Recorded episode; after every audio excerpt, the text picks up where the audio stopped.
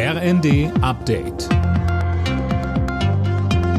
Stündlich neu. Auf den Punkt informiert. Ich bin Fabian Hoffmann.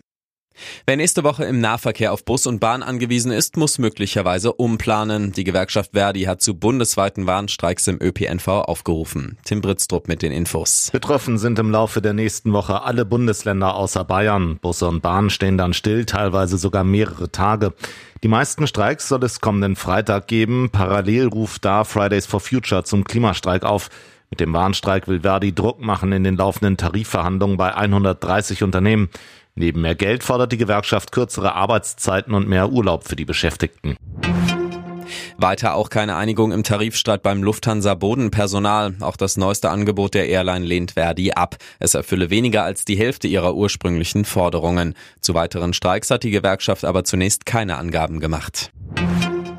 Die Bundesregierung wird aufgefordert, weitreichendere Waffensysteme an die Ukraine zu liefern. Der Bundestag hat einem entsprechenden Antrag der Ampelfraktionen zugestimmt. Von Taurus Marschflugkörpern ist da explizit nicht die Rede. Die hatte die Union gefordert. Ihr Antrag, für den hatte unter anderem auch FDP-Verteidigungsexpertin Marie-Agnes Strack-Zimmermann gestimmt, wurde abgelehnt. Sie sagte, die Tragödie dieser unendlichen Diskussion und Geschichte ist, wie seinerzeit schon bei der Diskussion um die Panzer, dass Russland nicht nur einfach zuschaut. Das monatelange Gezerre haben seinerzeit die Russen genutzt, um über 100 Kilometer Gräben auszuheben und diese mit Minen zu füllen.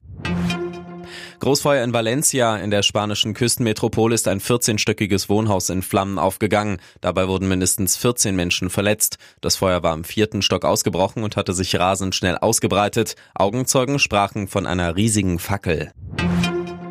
Nach einer furiosen Aufholjagd hat es der SC Freiburg ins Achtelfinale der Fußball Europa League geschafft. Gegen den RC Lens aus Frankreich gewannen die Freiburger das Playoff-Rückspiel nach 0 zu 2 Rückstand noch mit 3 zu 2 nach Verlängerung.